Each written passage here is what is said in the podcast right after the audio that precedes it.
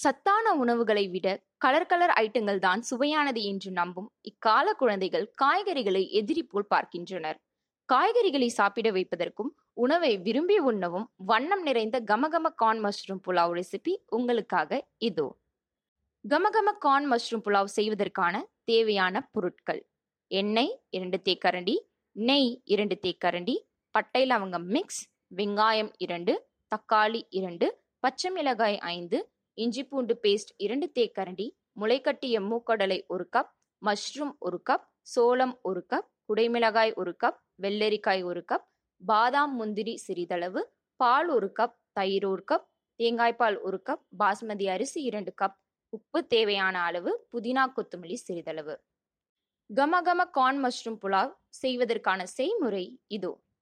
அடுப்பில் குக்கரை வைத்து தேவையான எண்ணெயையும் நெய்யையும் ஊற்றவும். அது கொஞ்சம் சூடான பின்னர் பட்டை லவங்கம் கலவையை போடவும். பின்னர் நறுக்கி வைத்த வெங்காயம் பச்சை மிளகாயை போட்டு நன்கு வதக்கவும்.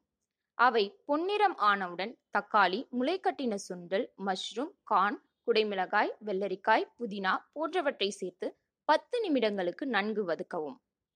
அனைத்தும் நன்கு வதங்கிய பின்னர் இஞ்சி பூண்டு விழுது சேர்க்கவும். வேண்டுமானால் வெங்காயம் சேர்க்கும் பொழுதே இஞ்சி பூண்டு விழுதை சேர்த்து கொள்ளலாம். பின்னர் தேவையான உப்பு ஒரு கப் இரண்டாம் தேங்காய்ப்பால் ஒரு கப் தயிரை ஊற்றி அவை நன்கு ஒன்று சேர்ந்தவுடன் ஒரு கப் முதல் தேங்காய்ப்பால் மூன்று கப் தண்ணீர் ஊற்றவும். அனைத்தும் சேர்த்த பிறகு ஊற வைத்த பாஸ்மதி அரிசியை சேர்த்து குக்கரை மூடவும்.